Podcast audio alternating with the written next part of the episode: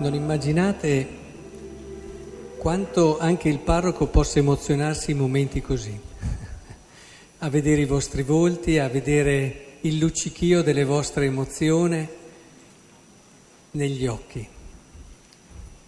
E pensando a che cosa potevo dirvi oggi, ragazzi, cercando di parlare a voi e cercando di parlare anche alle vostre famiglie che sono qui, come un abbraccio bello che vi accompagna, visto che ci siamo un po' abituati a delle storie vere o anche storie che ci aiutavano a capire qualche idea, oggi ho pensato di raccontarvi una bella storia, ma proprio bella, e da quella cercheremo di capire cosa l'Eucaristia è per voi e sarà per voi nella vostra vita, e lo è per tutti quelli che la vivono. Dove ci spostiamo in questa storia? Ci spostiamo in una scuola, ci spostiamo in una scuola dove c'era un insegnante, eh? Mi è capitato di leggere questa bella storia raccontata non tanto tempo fa, dove c'era questo insegnante, Thomson si chiamava, non era in Italia, che stava ormai concludendo l'anno e stava facendo qualche valutazione sui suoi studenti.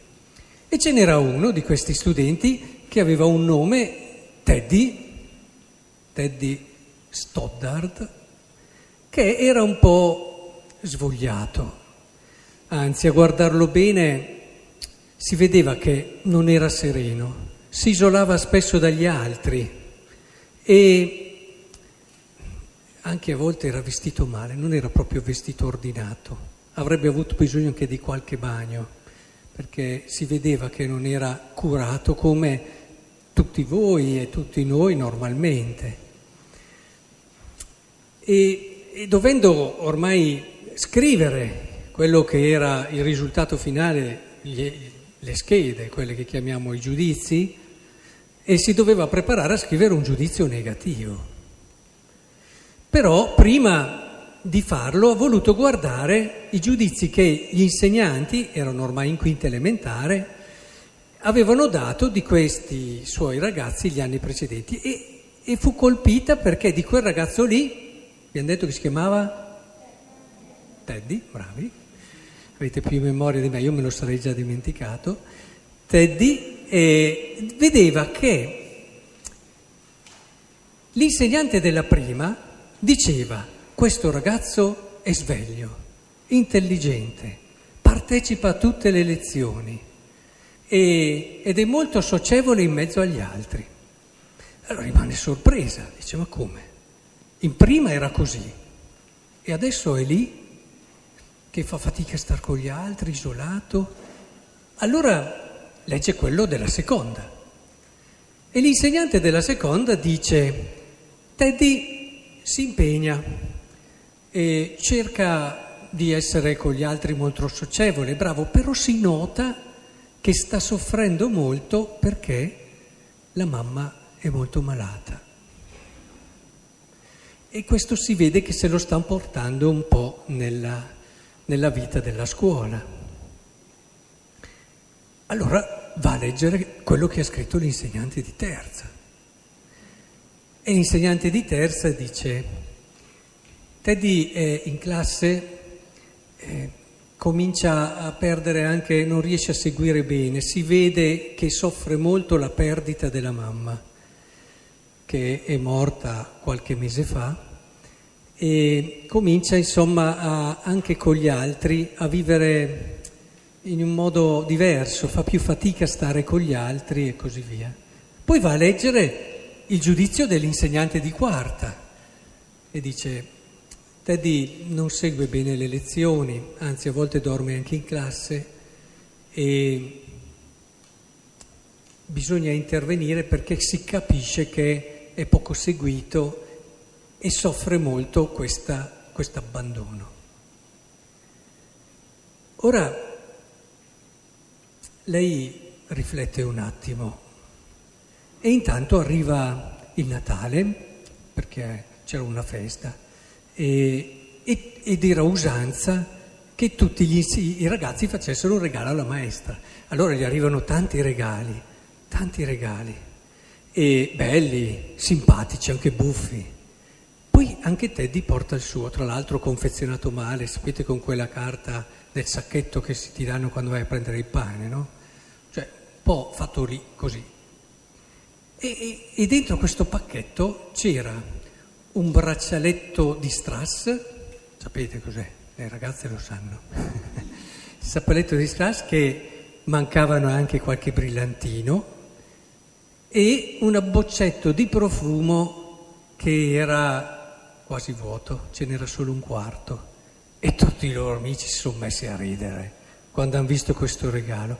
Però si sono subito fermati, perché la maestra è subito intervenuta e ha detto: ma è bellissimo questo regalo, fammi sentire questo profumo. E, e allora loro dopo hanno detto: se gli è piaciuto, se gli è piaciuto. E quando tutti sono usciti, eh, Teddy si è avvicinato alla maestra e le ha detto: sa, oggi profumava come la mia mamma. E E questa cosa ha fatto piangere la maestra, e diceva: io questo ragazzo non l'ho capito, questo ragazzo ha bisogno. E allora da quel momento fino alla fine dell'anno cercò di stimolarlo, gli diede quell'affetto di cui aveva molto, molto bisogno, cercò di dargli fiducia, di incoraggiarlo sempre di più, e lui in un qualche modo riprese, riprese, riprese forza, riprese coraggio, e finì l'anno discretamente. Poi andò alle medie e lei non lo vide più, però le arrivò un messaggio alla fine della terza media, passò bene, e le arrivò un messaggio: sono Teddy, la ringrazio, lei è la miglior maestra che abbia mai avuto. Poi dopo qualche anno finì le superiori e le mandò un altro messaggio. Passò le superiori con ancora: lei è la miglior maestra che io abbia mai avuto. Dopo qualche anno ancora le scrisse ancora e disse: si fa fatica, però sono riuscito ad arrivare anche alla fine dell'università e, e sono contento. Lei è la miglior maestra che abbia mai avuto. E, e la firma era un po' più lunga, eh, stavolta. C'era scritto D R, dottor Teddy Stoddard. Stoddard, aspetta, Stoddard si chiamava di lei, Stoddard. E, e dopo un po' successe anche un'altra cosa. Successe un'altra cosa bellissima. Teddy incontrò una ragazza e, e si innamorò. E, e allora decise di sposarsi, e siccome il papà, che aveva delle difficoltà eccetera, era venuto meno anche lui, scrisse a questa maestra e le chiese se poteva accompagnarlo all'altare. E secondo voi cosa ha detto? Ha detto di sì. E sapete che cosa ha fatto?